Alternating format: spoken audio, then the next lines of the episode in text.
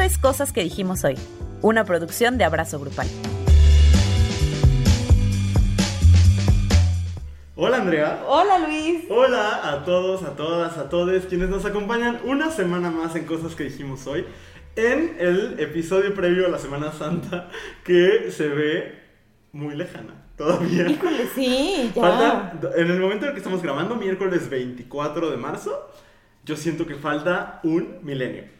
¿Cómo estás, Andrea? Pues así, eh, viendo el, el viernes a las 2.10 de la tarde y decir, por favor, Diosita, por favor, Jesucristo, tú que moriste, Pues no es cierto. No, o sea, sí, ya urge el descanso, la Súper verdad. sí. La verdad. Y también creo que es la semana previa a que cumplamos un año haciendo este podcast, Luis Ruiz. Ya. Ya. Gente, díganos, bueno, gente se me hace como súper despectivo. Así le dice Luis Miguel a sus empleados, ¿sabías? Ay, qué. Este, no, pero personas hermosas que nos escuchan.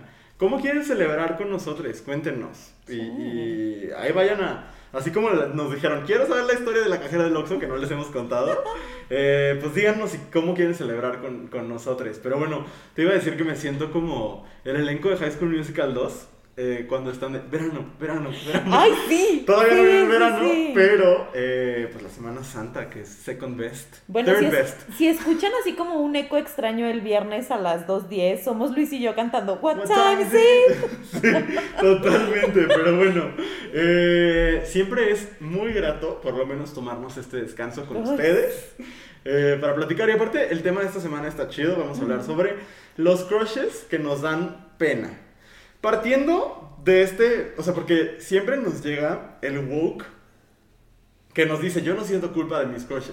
Nosotros tampoco, aquí estamos platicando a gusto. Cotorreando. Oigan, un año de hacer esto, hay que encontrar temas. Entonces, este, no, pero vamos a hablar de esas cosas que, como crushes inusuales o inesperados, que de repente sí como que sabes que te van a juzgar si dices, pero siempre sabiendo que no está mal que te guste ningún adulto. ¿no? Es correcto. Entonces, pues bueno, pero antes de eso, nos vamos a quejar, como cada semana, en la queja de la semana. Deberíamos ya tener, es que ahora que de repente veo hoy o venga la alegría, sobre todo venga la alegría, porque la verdad no, no soy como de hoy, Ajá. pero de venga la alegría sí, y tienen cortinillas musicales para todas sus secciones. Ah. Tienen una que es exclusiva, exclusiva. Ándale. Es para cuando tienen una exclusiva. Entonces, quieres nada. nuestra cortinilla. Sí. Que para qué. Sí, y en Para hoy la tienen- sección de yoga. en hoy tienen una muy bonita, que es desayunando y chismeando. Ay. Ese es buen. Esa. Luego hay otras, hay, hay muchas. Este, pero bueno, deberíamos tener una de la queja. Ok.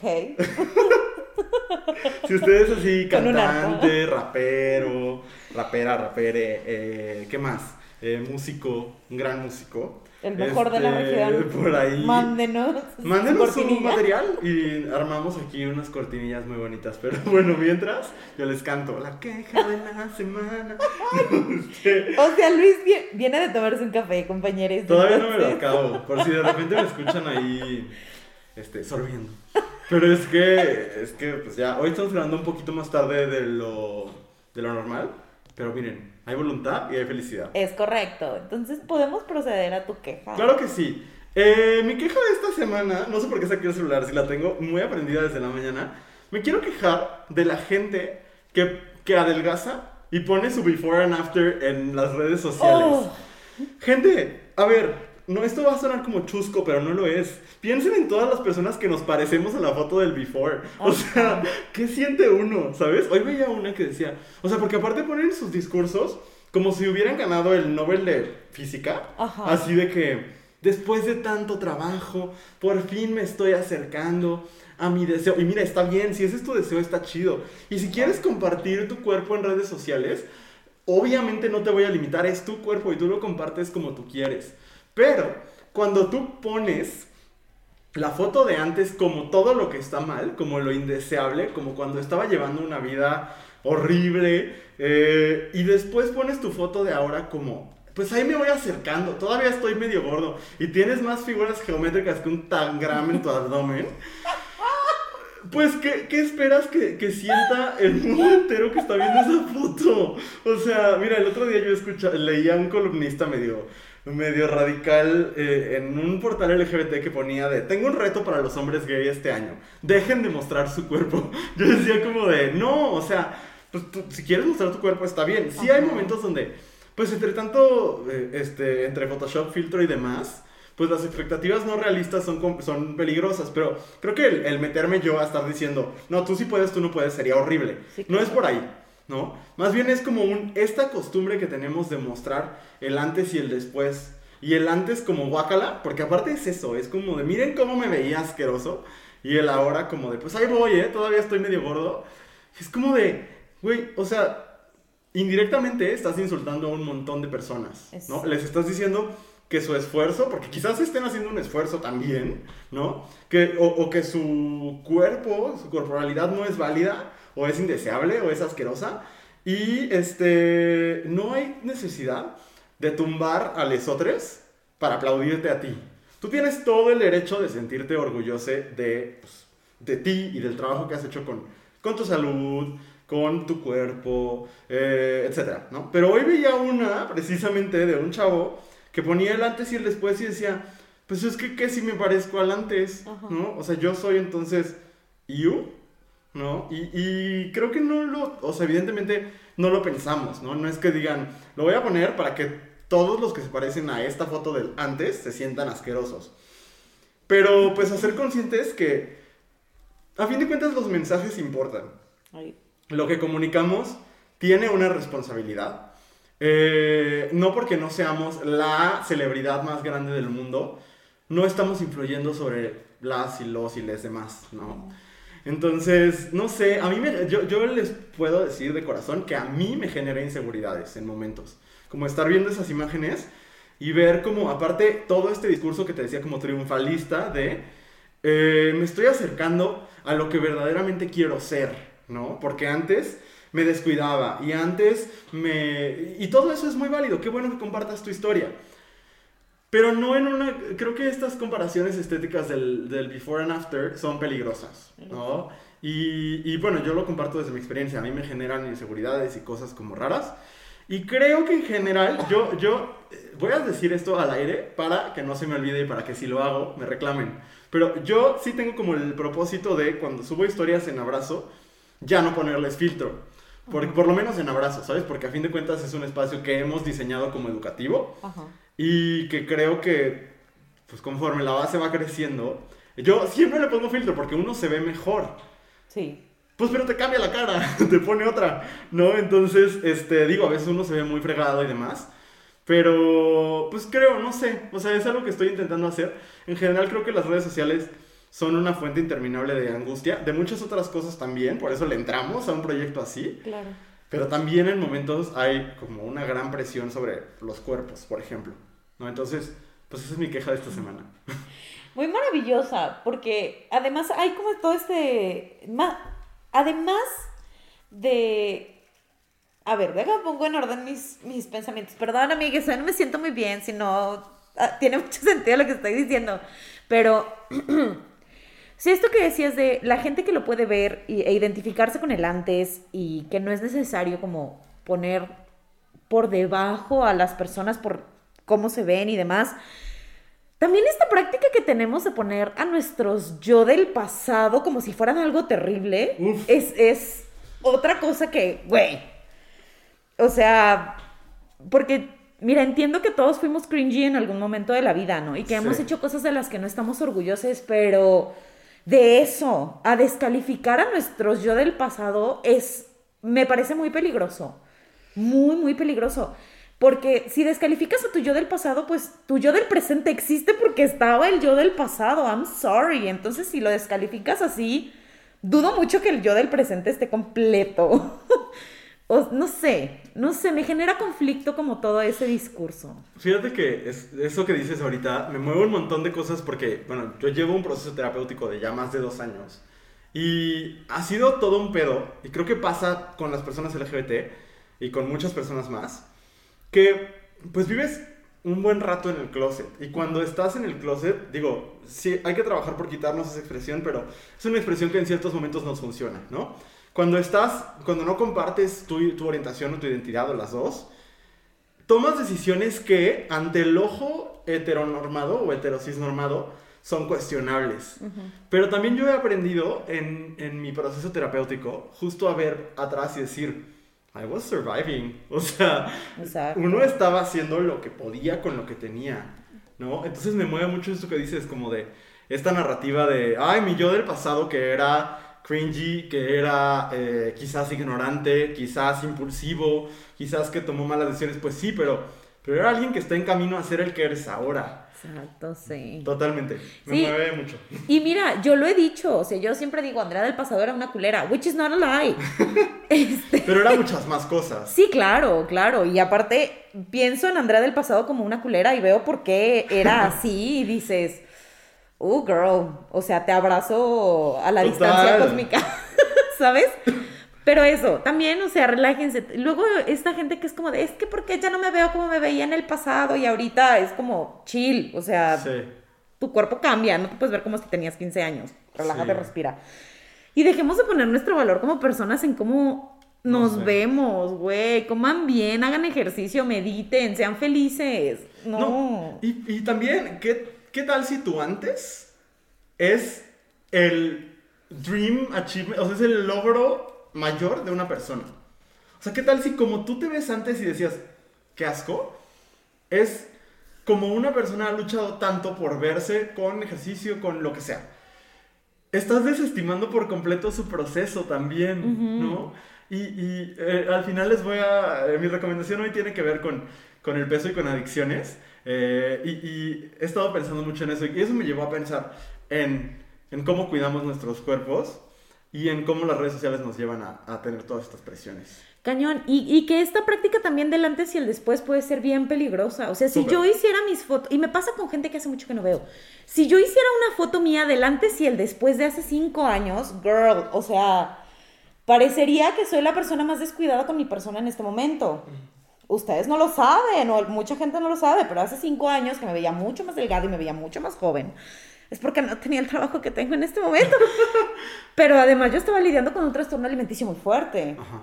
Y nadie lo dice, No. ¿no? Y es como de, ay, pues, ¿qué te pasó? Pues, dejé de vomitar, queridos. O sea, es, es como un tema.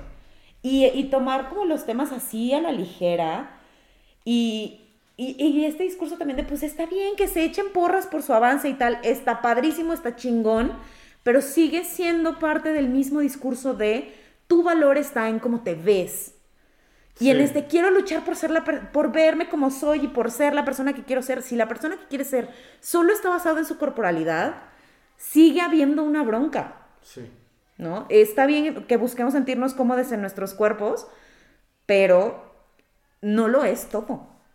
Sí, totalmente. Eso, o sea, creo que es, es una conversación compleja y que está, hay demasiado puesto en el cuerpo. Y el cuerpo hace mucho por nosotros, pero necesita de otras cosas.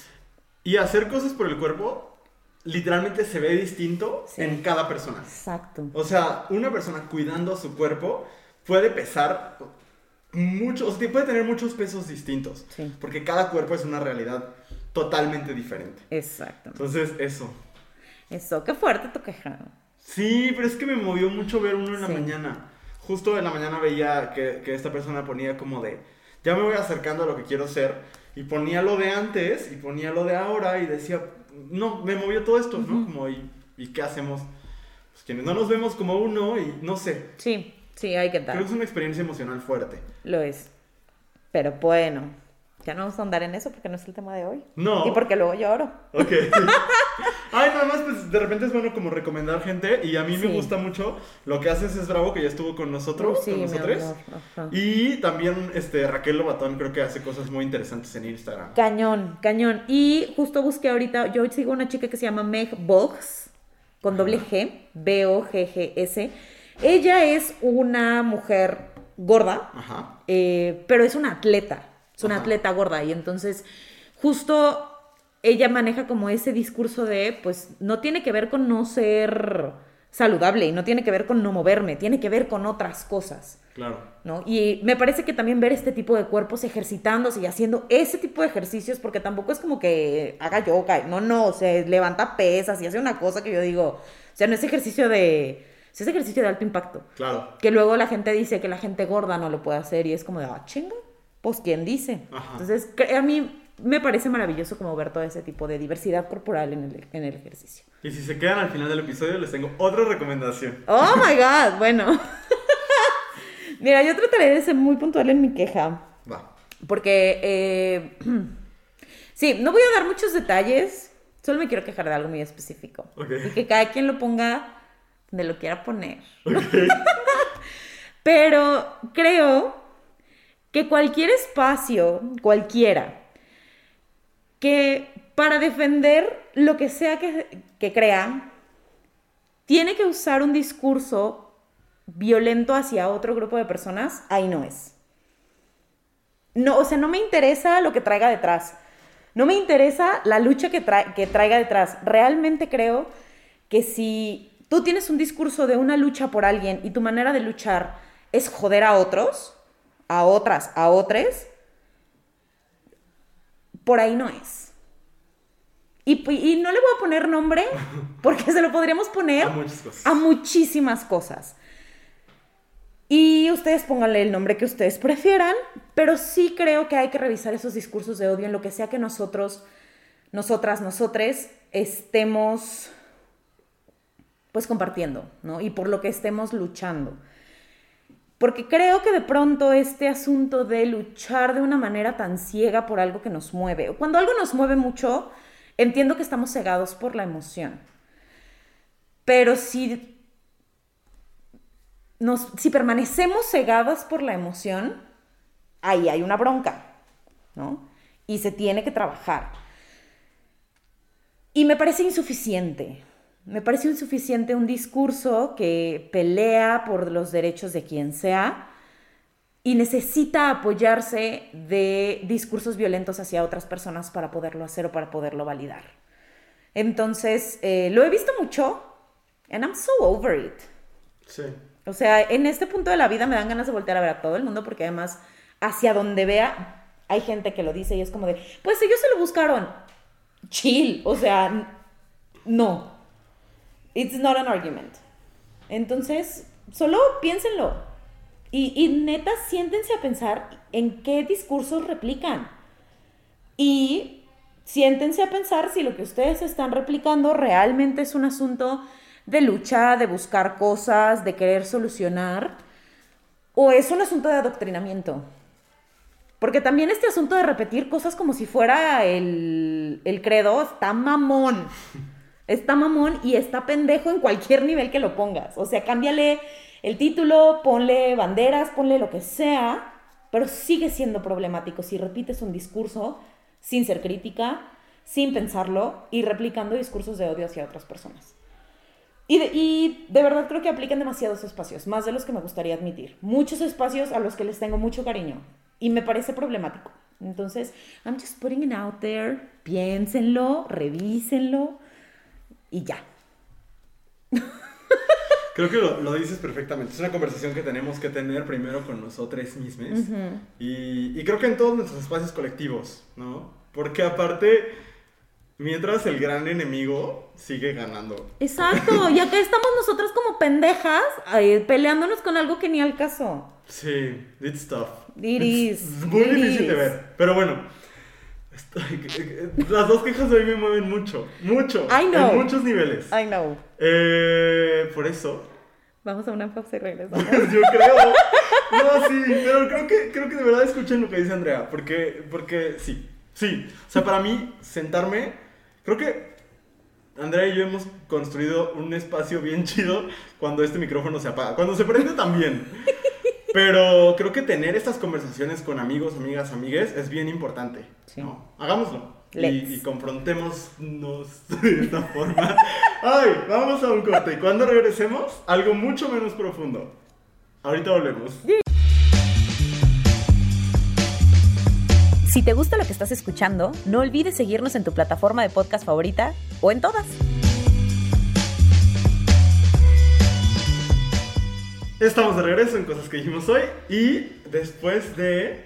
Me gustó. Fíjate que creo que eh, igual estoy yo exagerando, pero creo que es una de las introducciones del programa que más me han gustado desde que empezamos. Porque las cosas de las que hablamos me parecen muy importantes. Pero bueno. Ay, sí, pero de pronto. No sé.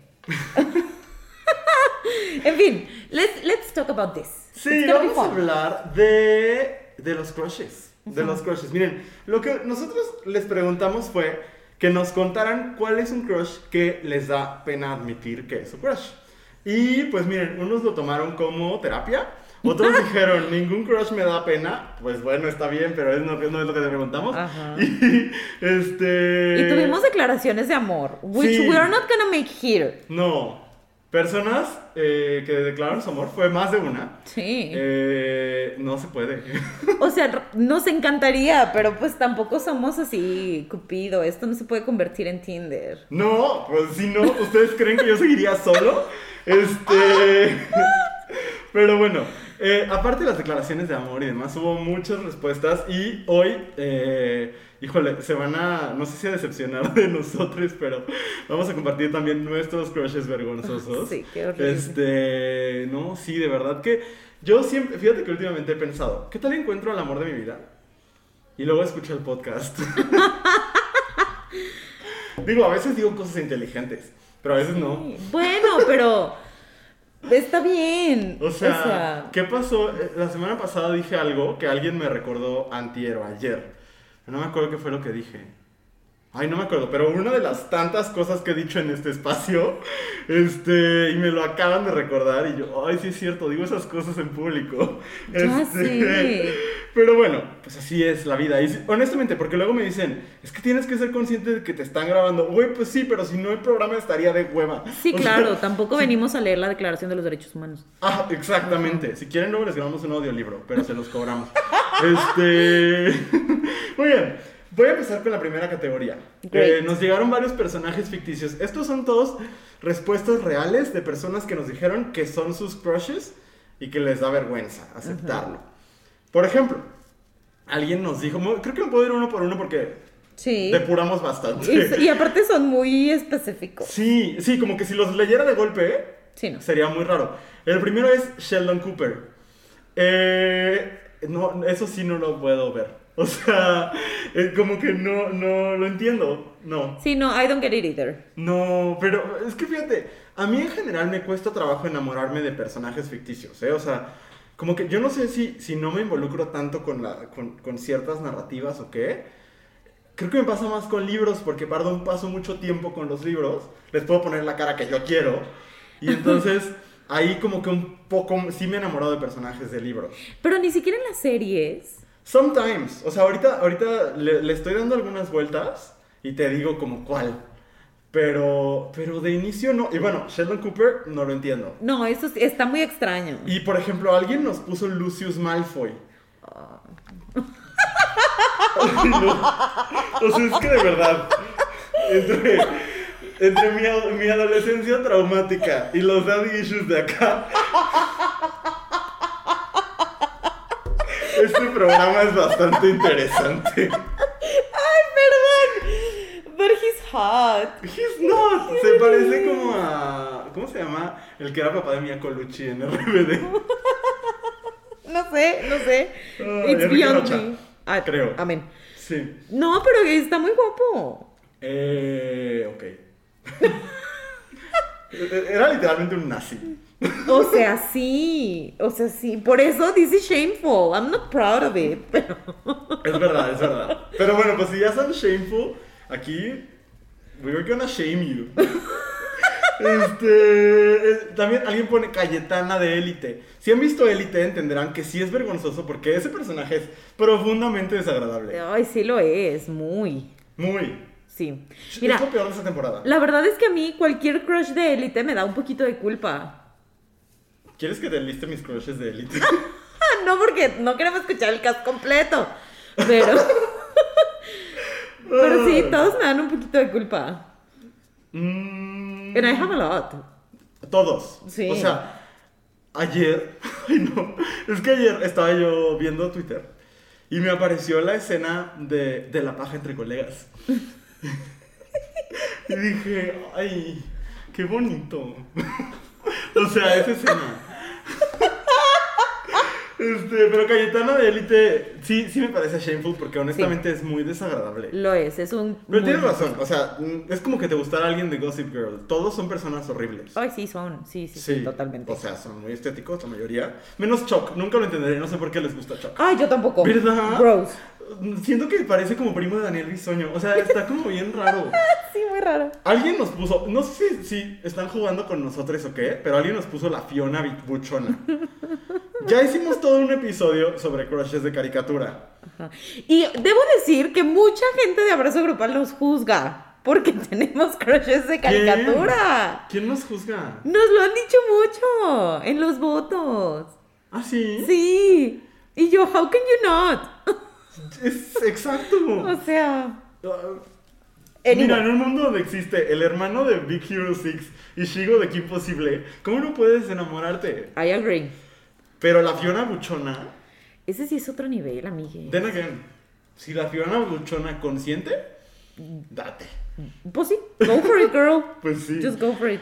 Y esta, aquí ya empieza a notarse nuestra osteoporosis. Eh, dicen el papá de Mal de Descendientes. No sé qué es eso. Ah, ok, yo te puedo explicar más o menos.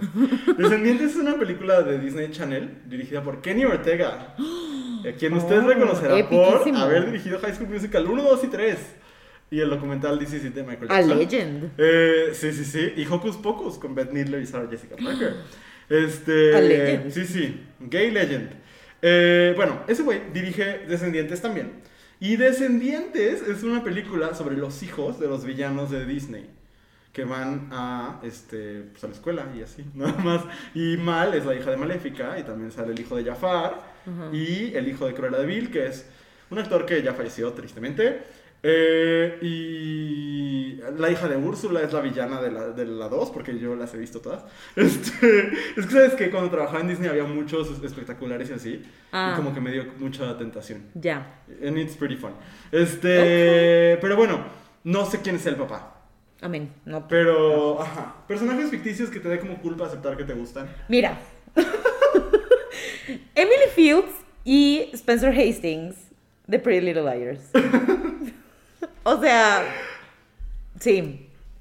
Sí. Mira, en el caso de Emily Fields, because she's really boring. Ajá. O sea, su personaje es muy aburrido.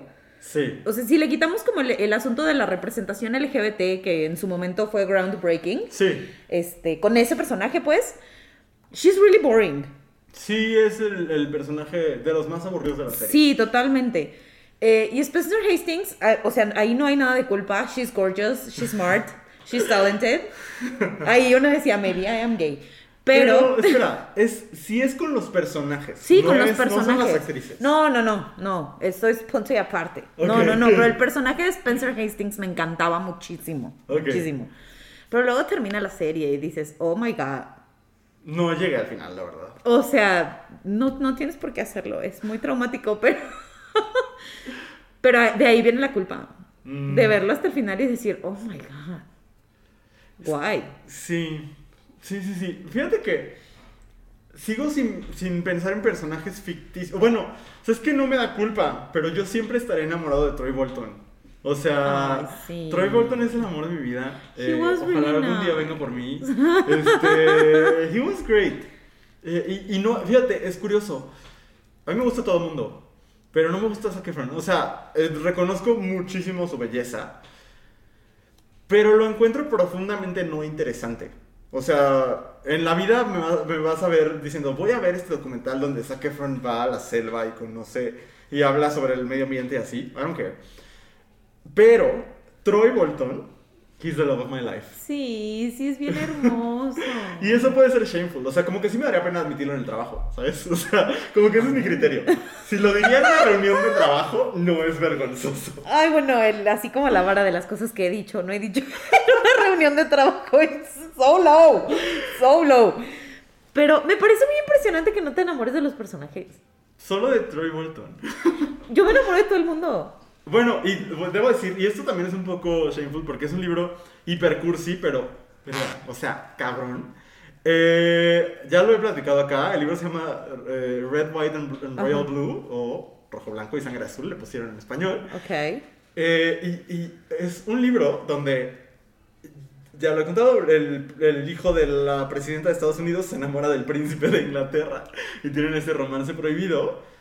And I live it. O sea, yo lo vivo con ellos. Yo quiero estar ahí.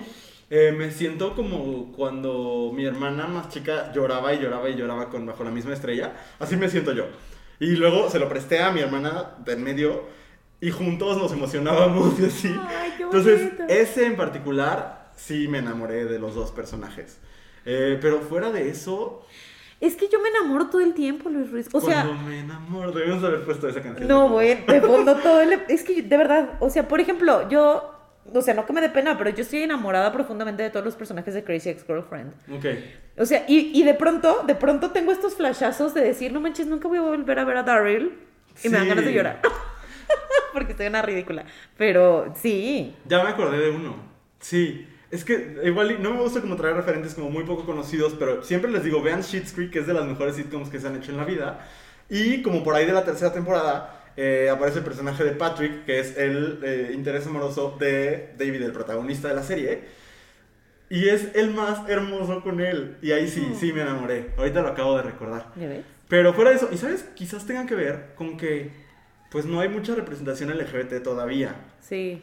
Y creo que es más fácil conectar con las mujeres porque no están tan, o sea, conectar con un vato heteronormado Está cabrón. es muy Ajá. difícil para una persona LGBT, creo yo, Sí. una persona queer de alguna forma. O sea, no es como que me pueda enamorar del Capitán América porque porque no lo considero como, o sea, ¿para qué me enamoraría de él si sé que me va a dar un madrazo? Sí, ¿Sabes? sí, sí. Ajá. Este, entonces quizás sea eso. A lo mejor.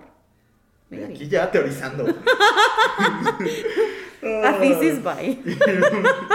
Muy bien. eh, Ah, sí. ay, la siguiente es mi categoría, ¿eh? O sea, porque aquí sí están shameful. La siguiente categoría es farándula mexicana. Ajá. Y ustedes compartieron Memo Ochoa. A ver, primero. He's hot. Memo Ochoa está bonito. No es mi crush, pero está bonito. Está bonito. Luego Bárbara de Regil, which is really shameful. O sea, Sí, aparte el paro de Regil, y ni modo. Pero, este... por probidad y racista. O sea, Pero what no is me gusta por pro vida y racista. No, pero it's a turn off. Obvio, sí. O sea, sí, ya... Sí. Ahora, yo veía a Rosario Tijeras, la primera. Y yo sí decía, esta morra está bien guapa. Yo todavía no sabía que era provida y racista. Ah, aparte, también creo que a veces somos muy injustos con Bárbara de Regil. Yo no estoy seguro que ella haya dicho que es provida en ningún momento. Ah, yo tampoco. o sea, lo, tendríamos que investigarlo. Y si sí, una disculpa. Pero no estoy seguro. Creo que también... Mira, racista, pues sí, creo- que sí. O sea, qué prieta que fea es, es racismo. Sí, ¿no? claro, claro. Este. eh, la que está guapa, está guapísima. A mí me Sí, está muy guapísima. guapa, muy, muy guapa. Y también creo que la gente le exige demasiado a Bárbara de Regil. Sí. Porque es como, o sea, ella tiene su rollo de sonríe, que nadie te lo quite, no sé qué, y la gente, eso no es suficiente para acabar con la represión. Girl, we know, pero No, she's not a no. therapist. No, y a ver, si, si te molesta Bárbara de Regil y no te molesta Poncho de Nigris, tienes un problema. O sea. Ay, claro. Sí, Uf, uf. porque él es mucho más burdamente violento. Ajá. Tampoco estamos haciendo apología de Bárbara de Regil. No, no, no, pero también es como, pues, ¿por qué le exiges algo que tampoco... Why would you? Sí, o sea, yo diría, si Bárbara de Regil es tu crush, está ahead. bien. Ajá. She's She's really beautiful. cute. Sí. Y luego viene... Ay, güey, es que amo. Amo muchísimo. Viene Penepo, Penepo, Penélope Menchaca. Admito que me gusta 12 corazones. A ver, le doy permiso a usted, señora, señor, señore, que si no sabe quién es, póngale pausa. Así, nada más el permiso es rápido, ¿eh? Es el paso al Vamos y baño. venimos. Pase a ir al baño nada más. Y váyase a YouTube y vea un fragmentito de 12 corazones. Porque Penélope Menchaca sí es una elección particular. Sí, sí, it's a choice. Pero, pues, hablando de íconos. No sé si es como mommy issues, porque... Yo creo que... Porque sí es como muy, muy motherly. O sea, Sí, totalmente. A mí me cae muy bien. No es mi crush para nada. O sea, no, no, no habría. No hay, hay pocas personas que me atraen sexualmente menos que Penélope Menchaca. Pero. Pero si a lo mejor tú lo que quieres es que tu crush te apapache, te haga reír, te lleve a caminar por la playa, Penélope podría ser una buena opción.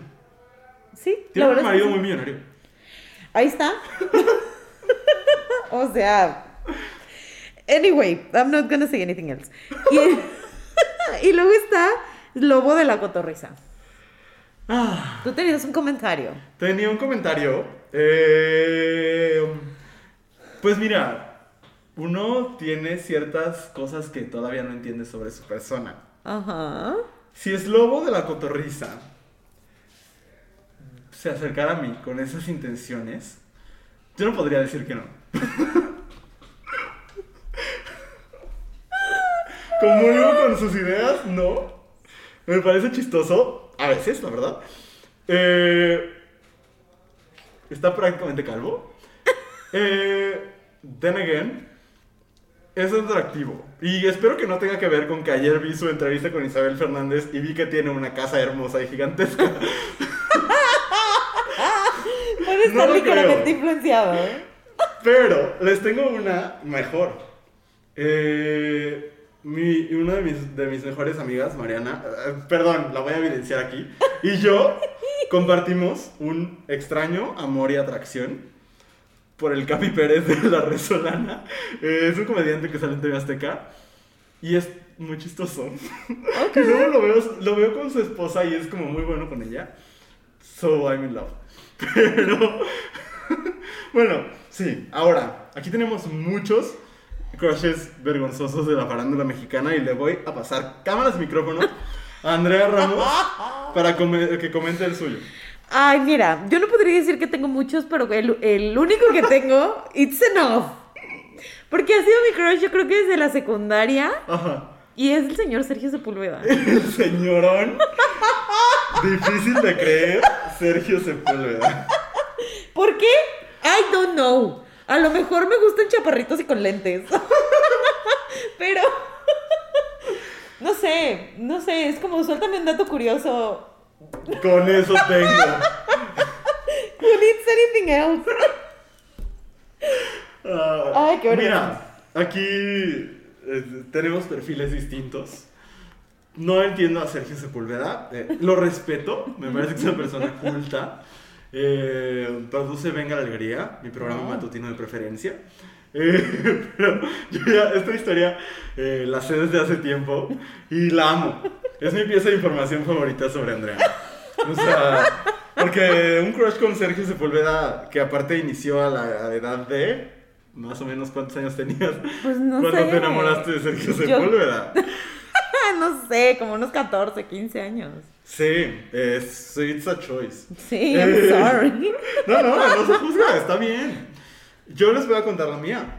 Eh, no sé qué año corría, es más, cuéntanos algo más sobre Sergio Sepúlveda en lo que investigo qué año. Ay, bueno, les voy a contar una anécdota. Cuando estaba en la universidad, eh, tuvimos como un field trip a Ciudad de México y pudimos visitar eh, los estudios de TV Azteca. Y estuve en el set de Difícil de Creer. Ajá. Y casi lloro de la emoción. Pero no tuve la oportunidad de conocer a Sergio Sepúlveda. Sergio Sepúlveda, si estás escuchando esto, Ay, danos trabajo. sí, por favor. Pero eso, y recuerdo, porque además yo era una mamona en la universidad. Y mis compañeros me veían con cara de Andrea, what is wrong with you? Y yo lo siento, pero es que es difícil de creer, pero lo amo. Difícil de creer. Ay, pues bueno, ya tengo toda la información para contar mi historia. Ok. Corría el año de 2009. Ok. Eh, hace 11 años, yo tengo casi 26 años en este momento, entonces tenía yo 15 años, quizás 14. Era abril de 2009, tenía recién cumplidos mis 15 años. Y existía un programa llamado Hazme Reír y Serás Millonario, eh, en el que participaba Mar Escalante, Albertano, no me acuerdo cómo se llama, Albertano, y Yurem. ¡Oh, my God! Eh, y recuerdo muy bien esto. Esto no se lo he contado a nadie nunca, pero no sé por qué está tan metido en mi mente. Solo en mi mente, lamentablemente. Este, pero Yurem, Yurem en un sketch salió con ropa muy ajustada. And I lived. O sea, pa- algo se desbloqueó en mi ser. Y entonces, desde ese momento, mi crush más vergonzoso de la farándula mexicana definitivamente es Yurem. O sea, I don't get it porque aparte es una persona... Pues saludos Yurem, o sea, te amo de todas maneras, pero pues sí es un poco molesto. Es una persona que tiene una energía muy alta Ajá. y siempre está feliz. Porque aparte yo soy súper fan de Me Caigo de Risa. Entonces seguido veo sus videitos y así, las cosas que hace. O sea, pues, parece que está en cocaína. Pero, no sé por qué, algo despertó en mi ser. Entonces, ese sería. Mira, cuando yo estaba en, creo que también en la secundaria, Aro, ¿no? A mí también me gustaba Yurem. o sea, si a usted también le gustaba Yurem. Mándenos un mensaje. Por favor, y, formemos un club or something. Porque yo votaba por él en la nueva banda Timbiriche. O sea, I was a fan. ¿Y quedó en la banda? Sí, sí, sí, tengo el CD. No sucedió nada con esa banda, pero de que quedó en la banda, quedó Oye, en la banda. yo tengo el CD. y qué chistoso que el único que prosperó de, de esa banda fue Yurem. El menos talentoso cabe de sacar. Pero es chistoso. He Lo puedes ver en Me Caigo de Risa. Mi programa favorito. Este, sí. Ahora, voy a rápidamente listar otros crushes de la farándula que tengo. Ok. Eh, Víctor García. He's hot. Ah. eh, mira, de la academia siempre había uno que me gustaba. Eh, bueno, Carlos Rivera, pero creo que that makes sense. O sea, Carlos Rivera Él sí está guapo.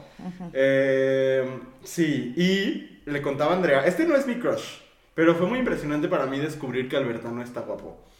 Ay, guapo Luis Ruiz. Busquen Albertano real y se darán cuenta.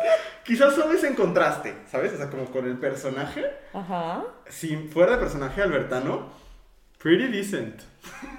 Pues vemos. Sí. Fuera de eso, no, no, no. Seguramente, siempre me gusta alguien en los programas televisivos. Pero ahorita no me acuerdo de otro. Bueno, del hexatlón me gusta la mitad. Pero amo el hexatlón. Y pues son puros atletas. So everyone's hot. Eh, sí. Sí, y ya. Perdón, es que estaba googleando si este si tenemos alguna declaración sobre la sexualidad de Yurem, pero no la encontré. Yurem, según yo, es un hombre heterosexual. I don't think so. Me gustaba en la secundaria. I don't think so. Ay, bueno, pues. I don't know. En fin, lo Digo, I tried. Tengo muchos otros crushes mexicanos, pero no me dan pena. Yurem sí me da pena. Ay, bueno. Ni modo, Yurem. Saludos. Muy bien. Eh, ¿Qué sí? Ah, me va a mí. Luego nos llegaron de la farándula gringa y hay muchos que yo no entiendo. El primero, sí lo entiendo. Ok. Alguien nos dice que su crush es Army Hammer. Eh, pues sí, ¿no? Creo que el tema de Army Hammer es súper delicado. Sí, we've talked about it. Sí, lo hemos hablado, pero como en un tono menos. Ah, no, fue en un tono muy similar. Sí. Este, eh, mira, a mí nunca me ha gustado Army Hammer. Sí. I don't like señores. o sea, Sorry. pero, pues mira, yo creo que cada quien en su mente puede hacer lo que quiera. Eh, bueno, ciertos límites, pero este, o sea, no lo vas a materializar, ¿sabes? Si te gusta Armie Hammer, pues date. Ajá. Pues sí. Si te parece guapo Armie Hammer y quieres fantasear con Armie Hammer, I don't see why not. Sí, pero, o sea, a mí me pasa porque yo siempre lo he encontrado muy guapo y muy atractivo. Eh, pero a mí me pasa que ahorita me sigue pareciendo muy atractivo y eso me genera mucha vergüenza. Ajá. Porque normalmente cuando hay algo de, sus personalidades que no me gusta o me parece problemático, it's a turn off. Sí. No me pasa con él. Ok. Así que me da mucha vergüenza. Ok, para mí es algo muy similar con, con Ansel Elgort, pero es que Ansel Elgort fue el amor de mi vida desde siempre. Ya. Ajá. Sobre todo en Baby Driver. Oh, oh no. oh my god. Eh, después, ¿A Liar? No. Dice que Timothy Chalamet. Ok, si ustedes, personas que están escuchando, no les da vergüenza decir que Timothy Chalamet es su crush, you should be ashamed. No, no es cierto. Yo te voy a su hermano, hermana, hermane. Timothy Chalamet es perfecto. Lo pueden ver diario en las historias de Pablo Lemorán, que solamente sube fotos de Timothy Chalamet con frases de amor. Eh, hasta mi perro está ladrando de que no te metas con Timothy. Digo, yo vengo aquí otra que me han recordado bastante, más de una persona, que yo dije en este espacio que pagaría por ver a Isa González y a Timothy Chalamet solamente acariciarse. Porque aparte dije que gastaría todo mi fondo de ahorro. Did you really? I did. Y, y me retracto, no gastaría todo, tengo muchas cosas que pagar, pero... Pero podemos poner mitad y mitad. Ahí está. ahí está.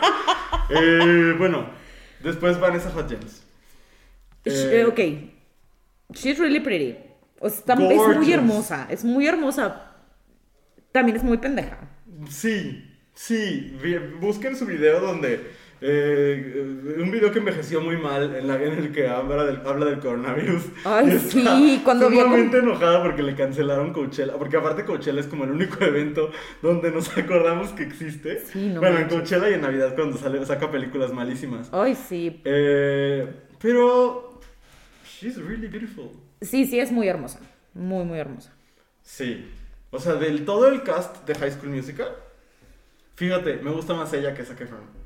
Es que ella es, es muy hermosa. O sea, sí es otro pedo. Sí, aparte está como muy metida en Broadway, así como que diría, pues llévame. Aquí está saliendo lo convenciero que soy. Y ni modo. Este, Robert Downey Jr. dice, alguien pone, bien hetero, yo, pero con daddy issues. Mira, mira, yo solo quiero decirle una, una cosa a la persona que puso esto. Si eres hetero, sé mi amiga. Si no eres hetero, sé mi novia. o sea, this hit too close to home. Ay. Fíjate que es algo que yo nunca he entendido. De ¿Los verdad. issues? Google voy a. No, eso- Este. Google voy a tener suerte porque a la gente le gusta Robert Downey Jr. Because he's like a hot dad. Sí. Ay. O sea, sí, I get it. Así, eso lo pude haber escrito yo. Y les juro que no fui yo. Ay, mira, según, según yo habíamos depurado muy bien y no vamos a acabar. Pero es que hay mucho que decir. Eh, Alguien puso Kristen Stewart. Gente, ¿por qué sentirían vergüenza que les guste? Sí. Kristen Stewart es perfecta. Está muy hermosa. Muy, muy hermosa. O sea, si les gustaba como Bella Swan, También, no pasa nada. Siempre ha estado guapísima. o sea, sí, Actuaba pero. mal, pero- De eso. Pero no, ella es muy hermosa. No sé And she's not stupid. Como es el caso de, de Vanessa Hudgens, por ejemplo. no. Pero ella no es bien. Sí, Sí. es que me acordé ahorita de la escena en la que a Edward le da como asco el olor de... No sé si, no me acuerdo si era porque estaba menstruando Bella, porque me acuerdo que Twilight hablaba muchísimo de la menstruación de Bella, me acuerdo perfectamente de eso. Porque a él como que algo le causaba el olor de la sangre, porque era vampiro, Ah, y esta era una mujer mormona con ideas muy raras. Pero, este, pero hay un momento donde ella se le acerca y a él le da mucho, a- o sea, como, como tenía como super olor, hace como una cara así como de, oh, hueles a humano. Ah, sí, sí, de feromonas. Ajá. I remember. Qué problemática película. Este, alguien pone Sofía Vergara. Ay, yo la amo con todo No, mi sí, no, no me da vergüenza. No. A mí me gusta. Sí. Sí, es muy bonita. Voy a hablar de otra cosa que no tiene que ver con los crushes. Ajá. Pero sí estoy un poco harto de- del papel de la latina pendeja. O sea, me parece muy problemático. Porque aparte la mujer sabe hablar inglés, solamente es un personaje que vende. Sí, Y es, es una representación poco justa. lo es. Lo es. Pero es guapísima y es muy simpática. Ay, sí, me cae súper bien. Se me Sí. hace súper carismática. Cañón. Sí. Luego, Amber Heard, y yo no quisiera opinar de esto porque yo tenía entendido que el malo de la historia era Johnny Depp. Últimamente me han contado que al parecer era una relación como mutuamente súper violenta. Sí. No sé mucho.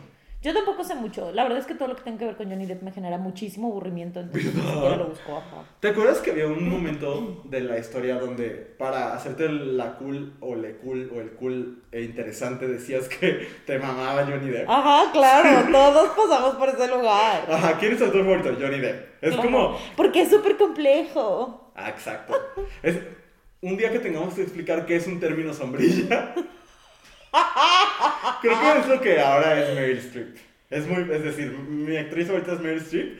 Va a ser aceptado en muchos círculos Ajá. y no te vas a meter en pedos. Exacto. Eh, y no suena suficientemente interesante. Ajá. Ajá. Es lo que se intentó hacer con Jared Leto. Not gonna happen though.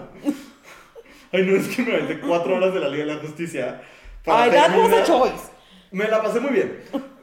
Porque con mi papá y estuvo padre. Pero Ah, bueno. para terminar en Jared Leto haciendo algo. De verdad, no vuelvan a dejar que ese güey haga el guasón.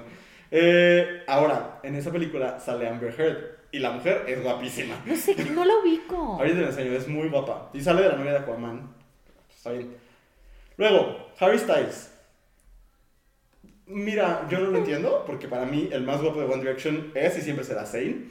Pero, este. Pero pues. Mira, a mí me encantaría decirte quién creo que es el más guapo de One Direction. Pero no los ubicas. No, los ubico. Solo ubico a Harry Styles porque. Ahora me, cae- me cae muy bien. Pues así que tú digas, híjole, me echaría unas chaves con él, pues no, la verdad es que no. Ay, yo sí. Claro. Que me platique de su relación con Taylor Swift. Es mi manera de llegar a ella. Y ponen Michael Cera. Eh, pues no, no, no me parece. ¿No sientes vergüenza? No lo entiendo. No, Nunca. no. It's really weird. Ahora no. ¿Cuáles son los tuyos? Ah, yo tengo uno solamente. Bueno, tengo muchos, pero voy a decir uno. Eh, Pete Davidson. Si no lo ubican, ¿lo ubicas? Ok, me encanta. Pete Davidson es este comediante de Saturday Night Live que anduvo con Ariana Grande. Estuvo a punto de casarse con Ariana Grande. Eh, I don't know. Pero me provoca mucho. Ah, no, espera, tengo otro, pero ese no me da pena. Eh, No, o sea, de verdad me casaría con él. Andy Samberg. O sea, ¿En serio? Andy Samberg es dueño de mi corazón. Pero tiene que ver con que he visto Brooklyn Nine-Nine y a lo mejor cabría más bien en la otra categoría de personaje. Ajá. Pero no, no, me pone muy mal él. Andy Samberg está precioso. Es como una belleza muy real. Pero Pete Sí. Davidson sé que no es belleza. Pero mira, apostaría mucho de que sabe lo que hace. Pondría mucho dinero. Pero Andrea, de verdad, mucho. Ok, Lo que le iba a poner a ver a Isa González y Timothy, lo paso a esta apuesta. ok, amazing. ¿Tú? Mira, no es, o sea, no es gringo, pero... Y no me daba vergüenza. Pero ahora sí. Ok. Y es Javier Bardem. Ajá. ¿Y ¿Por qué te da vergüenza? Porque me dijeron que se parecía a mi papá. Ah, sí, es cierto. Y mira, está bien que uno haga las paces con los daddy issues, pero eso es otro nivel. Lo peor es que ya me enseñaste una foto. Ajá. No es cierto. Bueno, la gente dice que se parece a mi papá y me genera mucho conflicto. Ok. Sí, porque pues, a mucha gente le gusta Javier Bardem, yo no lo entiendo. Sí, ay, está muy guapo. Pero, mm, pues bueno.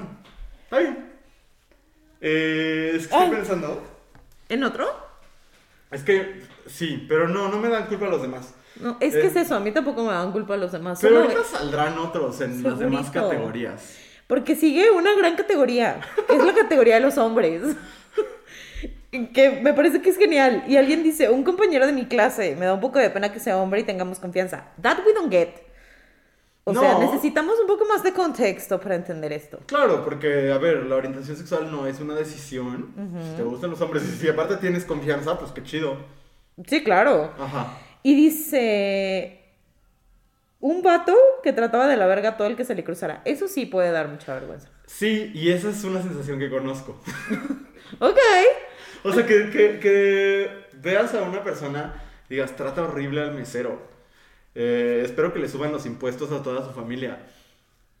Pero I'm gonna do it. Fíjate que el otro día escuchaba a mi comediante favorito, Fran Evia, decir que es una muy bonita sensación eh, tener relaciones con alguien que te cae mal. Eh, que porque se liman las perezas y no sé qué. No es una experiencia que yo haya vivido, pero. Pero las ganas de. Sí. O sea, como esa persona me caga. Aún así, bienvenido sea. Sí lo he vivido y sí da como culpilla. No sé, no puedo ubicar que me haya pasado. Nunca. Probablemente sí, pero no lo tengo como presente. Mm. O sea, es que a mí si me desagradas me cuesta, eh, es muy difícil para mí get past that. A mí también. Pero. Sobre todo en ciertas cosas. O sea, si le hablas mal a los meseros, Está horrible. o sea, Sí. no me pierdes muy cabrón. Es un super turn off. Sí. Sí. Don't know. A lo mejor ahorita estoy bloqueada. Pero Pues- probablemente en algún momento, pues ahí todos hemos sido pendejos en algún momento. Somos constantemente.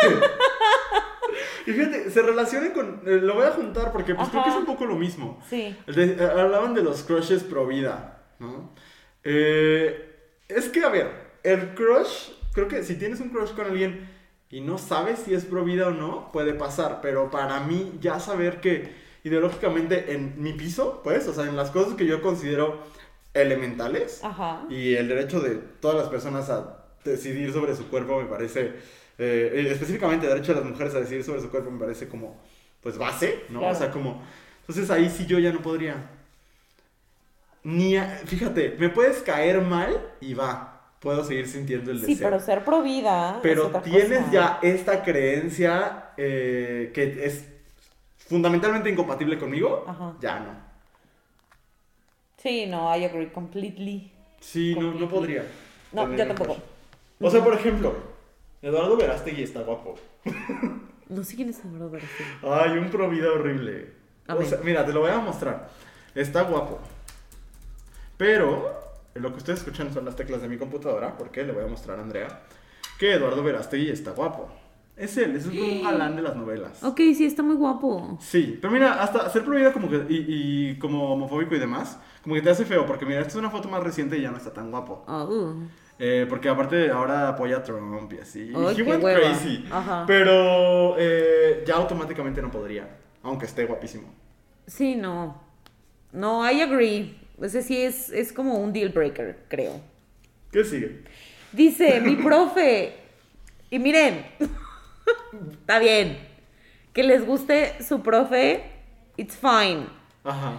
Pero, profes. En el fondo la de Ava de When I kiss the teacher. Ay, yo estaba pensando en otra cosa. ¿En cuál? bueno, no sé si quiero saber. No, yo estaba pensando en la canción de Miranda. ¿Cuál es la canción de Miranda? Ay, qué horrible parte de mi persona está saliendo en este momento. ¿Por qué? Porque además es una canción horrible. Ah, Es una canción horrible, de justo lo que les queremos decir. Ah, adelante. Porque aquí el asunto es, si les gusta su profe, está bien. Todas hemos estado ahí. sí, eventualmente. Pero si su profe es, o sea, es recíproco, run Ron. for your life. Sí. Y cuéntenle a quien más confianza le tengan. O sea, it's illegal. Totalmente. Y, y aunque en cuanto a las edades no lo sea, hay una... Hay una relación de poder. Total, justo eso que iba a decir. Y, y nosotros como personas que pues, somos profes, bueno, para mí es como in- inimaginable por completo, ¿sabes? Y... Pero tú eres una persona decente. Ajá. Por favor, neta. Neta, seamos muy conscientes de que se establecen relaciones de poder. Es muy peligroso y son actos de abuso. Por favor, no. Y eh, de verdad, en cualquier nivel, o sea, por más que estén en la universidad, porque lo hemos visto over and over, Ajá. y no está chido, o sea, sigue sin estar padre. y- No, no. Y, habla muy mal de la persona o de él, la profe que esté Sí. involucrada, o sea, no lo hagan. Sí. Y busquen la canción del profe de Miranda. o Ok. sea, es terrible, pero I, I like it for some reason. Eso es lo que me da vergüenza. Y sabes que yo pienso en dos series de adolescentes que he visto, ¿no? Por un lado Pretty Little Liars Ay, sí. y por otro lado Riverdale, donde nadie me da culpa, pero híjole, sí. Iba a decir algo muy sucio. Pero todo el elenco es sumamente atractivo. Ajá. Este.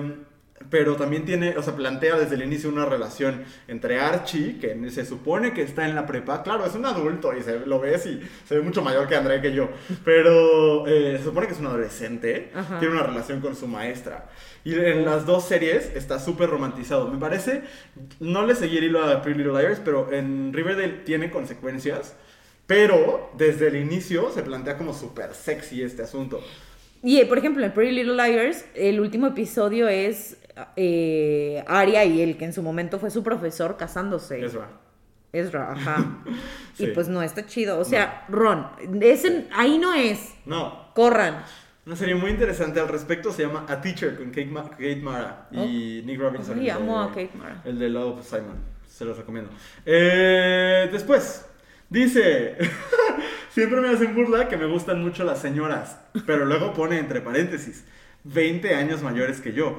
Y a mí me gustaría pregun- preguntar: ¿de qué platican? O A lo mejor no le gustan por platicar. A lo mejor. Y pues bueno. Mira, no, o sea, sí, eh, gente bonita que nos escucha, no tengan relaciones afectivas con gente tan grande. O sea, que con quien tengan tanta diferencia de edad, it's not a healthy thing. Es una cosa como difícil. Sí, o sea, si van a tener un encuentro sexual, pues está bien. Ténganlo y move on, pero no tengan relaciones afectivas. Eh, no, don't do it. Sí, es una cosa, sí. Bueno, next. Next. Ah, yo. Espérate. Sí, solo yo. Eh, dice, la ex de mi BFF o la ex de mi ex o amigas de mi ex. Ay, miren, lo que no fue tu año. Pero, o sea, yo estoy de acuerdo. Ahorita. Me pasó en el pasado y fue difícil para mí aceptarlo porque era un adolescente. Ajá. Eh, ahorita, eh, yo sí, sin problema. Bueno, no sé.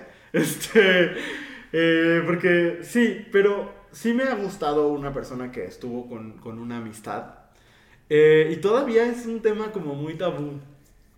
O sea, es algo que para ciertas personas es difícil de conciliar. Sí. Y ¿sabes qué me parece? Que este acercamiento woke de, ay no, o sea, también como de invalidar lo que la otra persona esté sintiendo. O sea, creo que sí, que, que está bien, si no fue en tu año, pues, es- pues, va. Pero también creo que, que pues una amistad también es un, un contrato, de cierta forma. O sea... Sí, o sea, hay Sí, acuerdos. sí, totalmente. es una relación que tiene acuerdos. Mira, lo que sí creo es que este asunto de es mi ex y entonces nadie más puede fijarse en No, mí, no, porque no es como, pertenencia. Ajá. Pero también, o sea, si tú sabes que es el ex de la amiga y la, ex- y la amiga no lo ha superado, Ajá. pues maybe O la don't trató muy mal. También, también, o sea, si las trató mal, come on. A eso me refiero con lo del contrato, no tanto a que es, es mío, ¿sabes? No, Ajá. pues eso- las personas no son de nadie eh, y tus amigos no son tuyos. Pero creo que está padre tener en consideración los, o sea, como validar los sentimientos de lesotres. Sí, ¿no? Y poder sí. platicar, oye, me gusta, ¿cómo, cómo te sientes? Claro, eso. Y al final tú decides, ¿no? Pero como este acercamiento de, si te dejas de hablar porque andas con su ex, es que es una mala amiga. Pues quién Ay, sabe. no, tampoco, ajá. Porque vivió cosas y también son válidas, ¿no? Sí, de acuerdo. Sí. Como que creo que es un terreno. Es un terreno complicado y de, donde tiene que haber comunicación, si no, no está chido. Y Porque- cuando hablamos en este terreno complicado de generalidades y de absolutos, creo ya que es simplificar madre. cosas. Pero también creo que, pues no porque tengas el crush con el ex de tu amiga, tiene por qué ser culposo. Ah, claro. Solo hay que ver, hay que matizar. Puedes tener crush con el novio de tu amiga. Es más, dialóguenlo. A mí nunca me ha pasado. ¿Nunca te ha gustado una pareja de una amistad tuya? No, A mí sí. no, no. Nunca he tenido intenciones para nada. Eso se me haría culero. That's a different story. Sí. Como de, ay, le voy a bajar al novio. Eso se me haría culero. That's a different story. Pero, eh, que me guste, sí. No sé. I can point it out. A lo mejor en algún momento en la secundaria, pero en la prepa, maybe. Ok. Que sí. Ah, perdón. Siguen los amigues. Ay, pues miren. Es un tema. Es un tema. Sí, es un tema. Yo sí he tenido muchos crushes con muchas amigues. Ay, yo también. Pero es que yo me enamoro de mis amigos. O sea. Es que es eso. Es eso. Ay, sí. Solo, a lo mejor sería como matizar el. Un crush en qué sentido, Ajá. ¿no? Porque yo también me enamoro de todo, de todo el mundo all the time. o sea, it's stupid. Pero, como qué tipo de crush. Pues no sé. No, no pusieron. Pero. Pues mira. Yo tengo amistades en este momento que antes fueron mi super crush. Y bien, cool. ¿No? Eh, al revés, también ha pasado porque yo no me puedo enamorar de personas que no conozco bien. Ajá. O sea, yo a mí me cuesta confiar en las personas. Entonces, usualmente mis parejas antes fueron mis amistades. Ok. Eh, por un periodo breve, no, no es como que, ay, fuimos mejores amigos 15 años y luego anduvimos, no. Pero, pero sí es un terreno rocoso. Pero creo que estamos hablando de otras cosas. O sea, no, no necesariamente es el crush vergonzoso, ¿sabes? Pues depende. O sea, yo creo que depende del tipo de crush Ok. y de la relación que tengas con tus amigues. Ajá. Porque si es una relación como como muy eh, normada de amistad y tal, y tienes así como un crush sexual muy denso, sí da pena. Sí. ¿Sabes? Sí, sí. Sí, creo que por, por eso pregunto qué tipo de crush.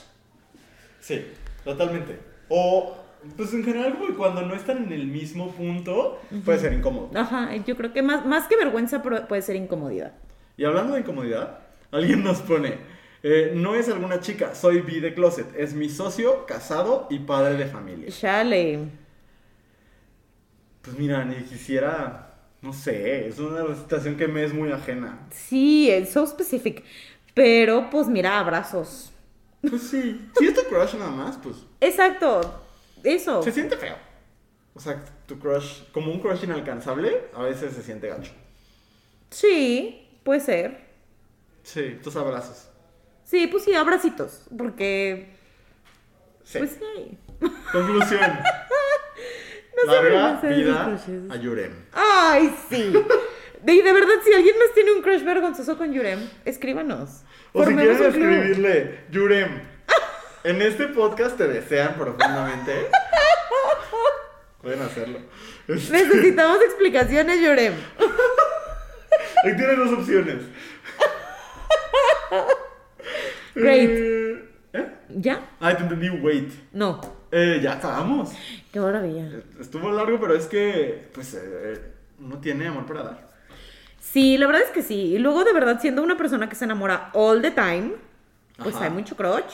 ¿Algún crush vergonzoso que se haya quedado en el tintero que no hayas dicho? Fíjate que normalmente no me avergüenzo de mis crushes. yo, no. O sea, son pocos los que ya ventilé en este momento, pues ya ni modo. Sí. Pero no, fuera de eso, he aprendido a hacer las paces con mis crushes. Antes Como no, no juzgarlos. Sí, sí, sí, porque mira, siendo una persona que constantemente se enamora de mujeres heterosexuales y hombres homosexuales, life is hard.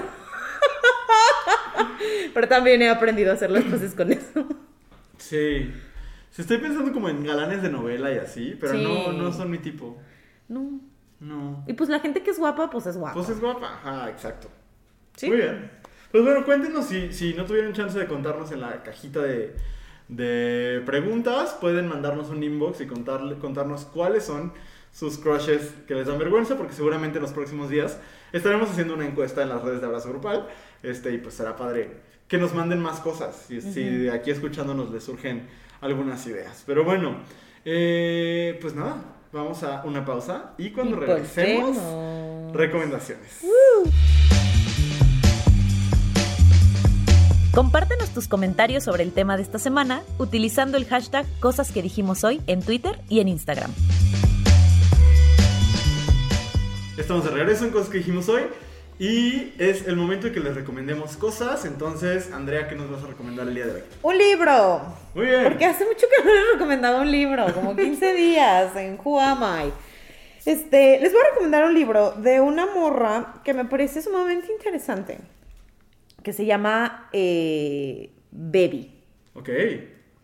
Eh, así la encuentran en redes como Baby. Ajá. Este, Baby Fernández, creo que ahorita está así en redes.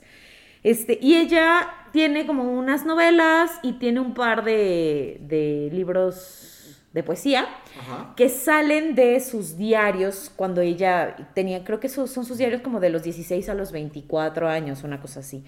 Particularmente les vengo a recomendar este que es, es más un, sí, pues es un poemario, pero que tiene como entradas de diario de pronto, que se llama Amor y Asco. Ajá. Y se los vengo a recomendar porque yo soy muy fan de leer, la poe- de leer poesía escrita por adolescentes. Ok. Porque mira, luego la gente lo critica mucho porque tienen problemas de forma y porque están poco pulidos en ese sentido. Eh, así como se, se critica a, lo- a los poemas que se hacen en, en Instagram y se criticaba a Rupi Kaur y cosas así. Ajá. Muchísimo. Pero yo creo que cuando cruzamos la línea de la adolescencia a la juventud, se nos olvida, o sea, cuando se termina de desarrollar nuestro cerebro, Ajá. se nos olvida cómo sentíamos cuando éramos pubertos. Sí. Porque todo era muy intenso.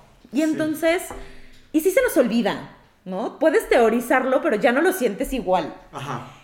Y entonces para mí leer la poesía escrita por una mente y un corazón adolescente es como lo más crudo que existe, ¿no? Así son como emociones crudas en el papel.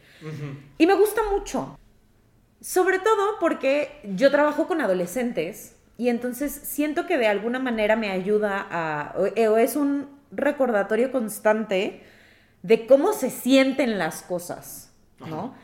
Que nunca las voy a volver a sentir igual definitivamente, God bless, pero, pero sí creo que es un recordatorio, ¿no? Y entonces esta poesía escrita desde eh, las emociones adolescentes en lugar de, de, minimizarla por no ser tan pulida como eh, una poesía ya escrita desde otras etapas, me parece que justo es un acercamiento a pues la emoción, Sí. Y me gusta, y creo que es muy valiosa. Y Baby es una mujer que así nació sin pelos en la lengua.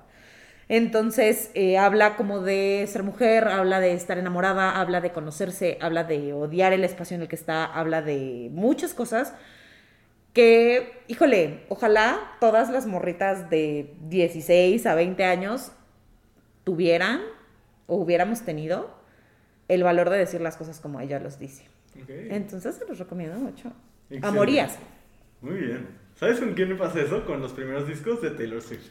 este, justo es eso, pero sí, tienes razón. Y, y, aparte ver luego cómo los adolescentes, las adolescentes conectan con esta poesía cuando pues, todo lo que les ponen en secundaria es de que lee este fragmento de Lope de Vega que evidentemente van a decir como de... ¿Por? Que, o sea, sí, entonces coincido contigo, lo voy a leer. Eh, mi recomendación de esta semana les dije que se iba a vincular con mi queja al inicio. Wonderful, full circle. Eh, les, les, quiero recomendar eh, un nuevo docu serie documental que está en YouTube. Se llama Demi Lovato Dancing with the Devil. Eh, y es una serie sobre lo que vivió la cantante Demi Lovato después de su sobredosis que casi le quita la vida. Eh yo quiero mucho de mí desde siempre, desde Camp Rock. Eh, soy fan, la quiero, la he seguido en todos sus álbumes y demás. Eh, y ha sido difícil, como con, con, alguien que, como alguien que le sigue la pista, pues ver que este es el tercer documental que hace contando sus struggles y se supone que en los dos anteriores ya había salido, ¿no? Pero eso es lo que me parece valioso de este documental, que por cierto abrió el South by Southwest eh, de este año, que bueno, fue virtual, pero de todas maneras es un festival muy importante. Eh, y es una serie de YouTube Originals que está gratis, en la que de mi cuenta, pues, qué la llevó a ese punto. Y habla de cosas bien interesantes. Eh, habla de sus desórdenes alimenticios, habla de cómo, de lo fácil que fue para ella empezar a experimentar con drogas duras. ¿no? A mí me quedó como muy, muy choqueante, como ella dice, mi cóctel cuando era adolescente era la cocaína con no me acuerdo qué otra droga, como que tenían efectos contradictorios, ¿no? Ajá. Eh, y dice que pues estuvo en sobriedad un buen rato. Después, un día dice, es que yo quiero ser normal. O sea, todos mis amigos toman. Voy a tomar, nada más tomar. Y dice, y eso me llevó a que no me fuera suficiente, porque es una mujer adicta. Y eventualmente le escribe a su dealer, le dice, ¿tienes esta combinación? Le dice, no, pero tengo crack y heroína. Y eso es lo que la lleva a la sobredosis en la cual, pues, casi pierde la vida, después pierde la vista y pues poco a poco va saliendo de, esa, ¿no? Eh, pero lo que me gusta es como esta mujer hablando de todo lo que la llevó a este punto y desde no un tono de triunfo, sino de un tono de acá estamos otra vez. Ojalá nunca volvamos a estar en este punto, pero es un camino, ¿no? Eh, es muy dolorosa, es difícil. Eh, si usted es sobreviviente, ya sea de un desorden alimenticio o de un abuso sexual, o de una adicción a las drogas, pues nada más con cuidado, ¿no? Eh, pero la recomiendo mucho porque muestra el camino difícil de una persona que tiene un montón de privilegios, no será lo mismo vivirlo en, aquí en las joyas, ¿no? Claro. Pero que aún así, pues ha enfrentado un montón de cosas y, y, no es una cosa de cómo salí adelante, sino de qué me llevó hasta acá y eso me parece interesante. Claro. Entonces, se llama Dancing with the Devil. Eh, es un documental muy cortito, de, o sea, los capítulos duran 20 minutos y está gratis en YouTube y se los recomiendo bastante. Y fíjate, nada más una, una anotación de lo que platicábamos al principio. Hubo un tiempo donde Demi empezó a subir muchos videos haciendo ejercicio y de sus dietas y así. Y en el documental dice, ahora me doy cuenta que en ese momento yo estaba recayendo. Y, y, y, y me parece el perfecto ejemplo de cómo cuando todo se ve bien, no necesariamente está bien. Claro. Entonces, creo que nos puede ayudar también a sensibilizarnos, como en todas estas conversaciones y no hablar desde el creer que todo, todos reaccionamos igual y que lo que se ve bien está bien. Claro. ¿no? Eso. Qué fuerte. Pues lo veremos un día que tengamos estabilidad emocional. Se lo recomiendo, pero sí con calma. Si no, vean Lizzie McGuire en Disney Plus. Este, porque está padre. Sí. Este, muy bien. Pues bueno, gracias, Andrea. Gracias, Luis. Gracias a todos, a todas quienes se quedan hasta el final. Todavía recordarles que todavía pueden conseguir accesos, bueno, si lo están escuchando antes del sábado, para la charla que va a dar Andrea sobre feminismo. Sobre que, feminismo. eh, pues ahí escriban en Abrazo Grupal y ahí se les da toda la información. Va a estar muy interesante, vayan. Y si lo están escuchando después del sábado, de todos modos inscriban. Eh, bueno, escríbanos porque pueden comprar el acceso para la grabación. Así es, So- aquí formas hay. Aquí hay voluntad. Exacto. Y con eso, no Es se puede todo, pero we try. We try. Se les quiere mucho y nos vemos la próxima semana. Recuerden decirnos cómo celebrar. Sí, muy bien. Si no quieren celebrar, pues no celebremos. Ay, no, ¿cómo chavos no? Claro que vamos a celebrar. Solo pues a ver si tienen alguna idea. Si no, pues Claro. haremos lo que nos venga en gana. Besos. Adiós. Bye. Esta fue una producción de Abrazo Grupal. Síguenos en Instagram como arroba abrazo grupal y visita www.abrazogrupal.com para mucho contenido maravilloso. No olvides seguir este podcast y si te gustó, compartirlo en tus redes sociales. Nos escuchamos el próximo jueves.